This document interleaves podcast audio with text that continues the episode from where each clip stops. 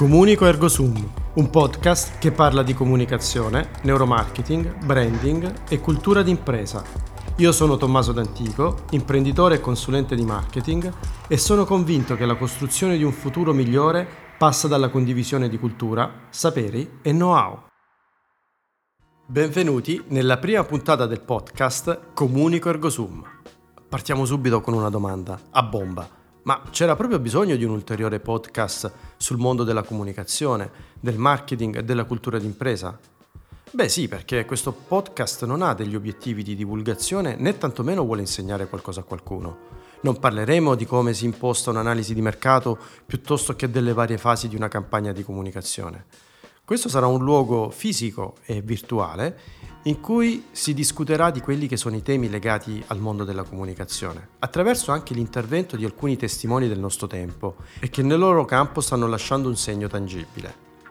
Come avete visto nel titolo, ho scimmiottato un po' la locuzione latina di Cartesio, il famoso cogito ergo sum, penso quindi sono, in questa formula Cartesio ha racchiuso tutto il suo pensiero filosofico, perché metteva al centro l'uomo in quanto essere cogitante, quindi in quanto essere pensante.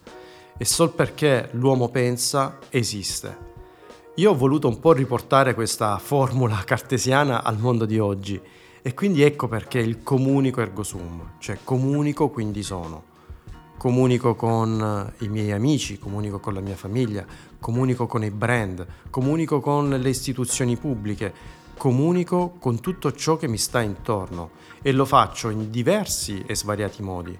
Lo faccio in, in forma dialogica, lo faccio con il linguaggio, lo faccio con i social, lo faccio con il mio abbigliamento.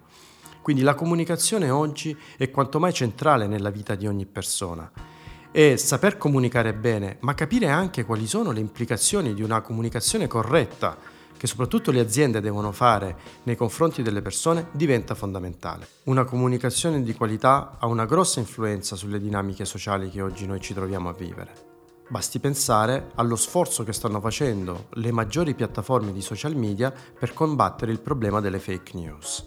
Ognuno di noi quindi ha la sua piccola porzione di responsabilità e ancora di più ce l'hanno i brand, che devono comunicare veramente in maniera corretta, perché oggi i brand hanno un'ulteriore funzione che prima non avevano, ossia quella di guida valoriale all'interno di una società che ha perso alcuni dei suoi punti di riferimento. Ne parleremo più avanti in altre puntate di questo podcast, soprattutto quando parleremo della Gen Z. I brand quindi hanno un'importanza che va al di là del loro valore economico o di quanto riescono a produrre in termini di ricavi. Se sposano dei grandi temi sociali e si fanno portatori di valori positivi, diventano il punto di riferimento per tante persone. Basta pensare a, a mega brand che sposano delle cause sociali o che comunque rappresentano per tantissime persone dei momenti di riscatto. Nike, che nel suo brand ha racchiuso l'archetipo dell'eroe e quante persone si riconoscono in quel brand. Le Nike Jordan non sono solamente delle scarpe, rappresentano dei valori, raccontano una storia, raccontano la favola di un ragazzo di colore che negli Stati Uniti è riuscito a diventare il più grande giocatore della NBA quindi le persone che acquistano le Nike Jordan in qualche modo si riconoscono in questo storytelling e chiedono al brand sempre una maggiore autenticità. È finito il tempo ormai dei brand che raccontano le frottole, vengono puniti. Basta vedere quello che sta succedendo in questi giorni con Balocco e la Ferragni, che sono sulla bocca di tutti proprio perché hanno raccontato delle bugie ai loro consumatori, mettendo in mezzo la beneficenza, che è una cosa su cui non si scherza. Ecco, come vedete riportiamo sempre tutto ad una comunicazione corretta. Citando proprio quest'ultimo episodio si capisce quale sia la portata di una comunicazione malfatta.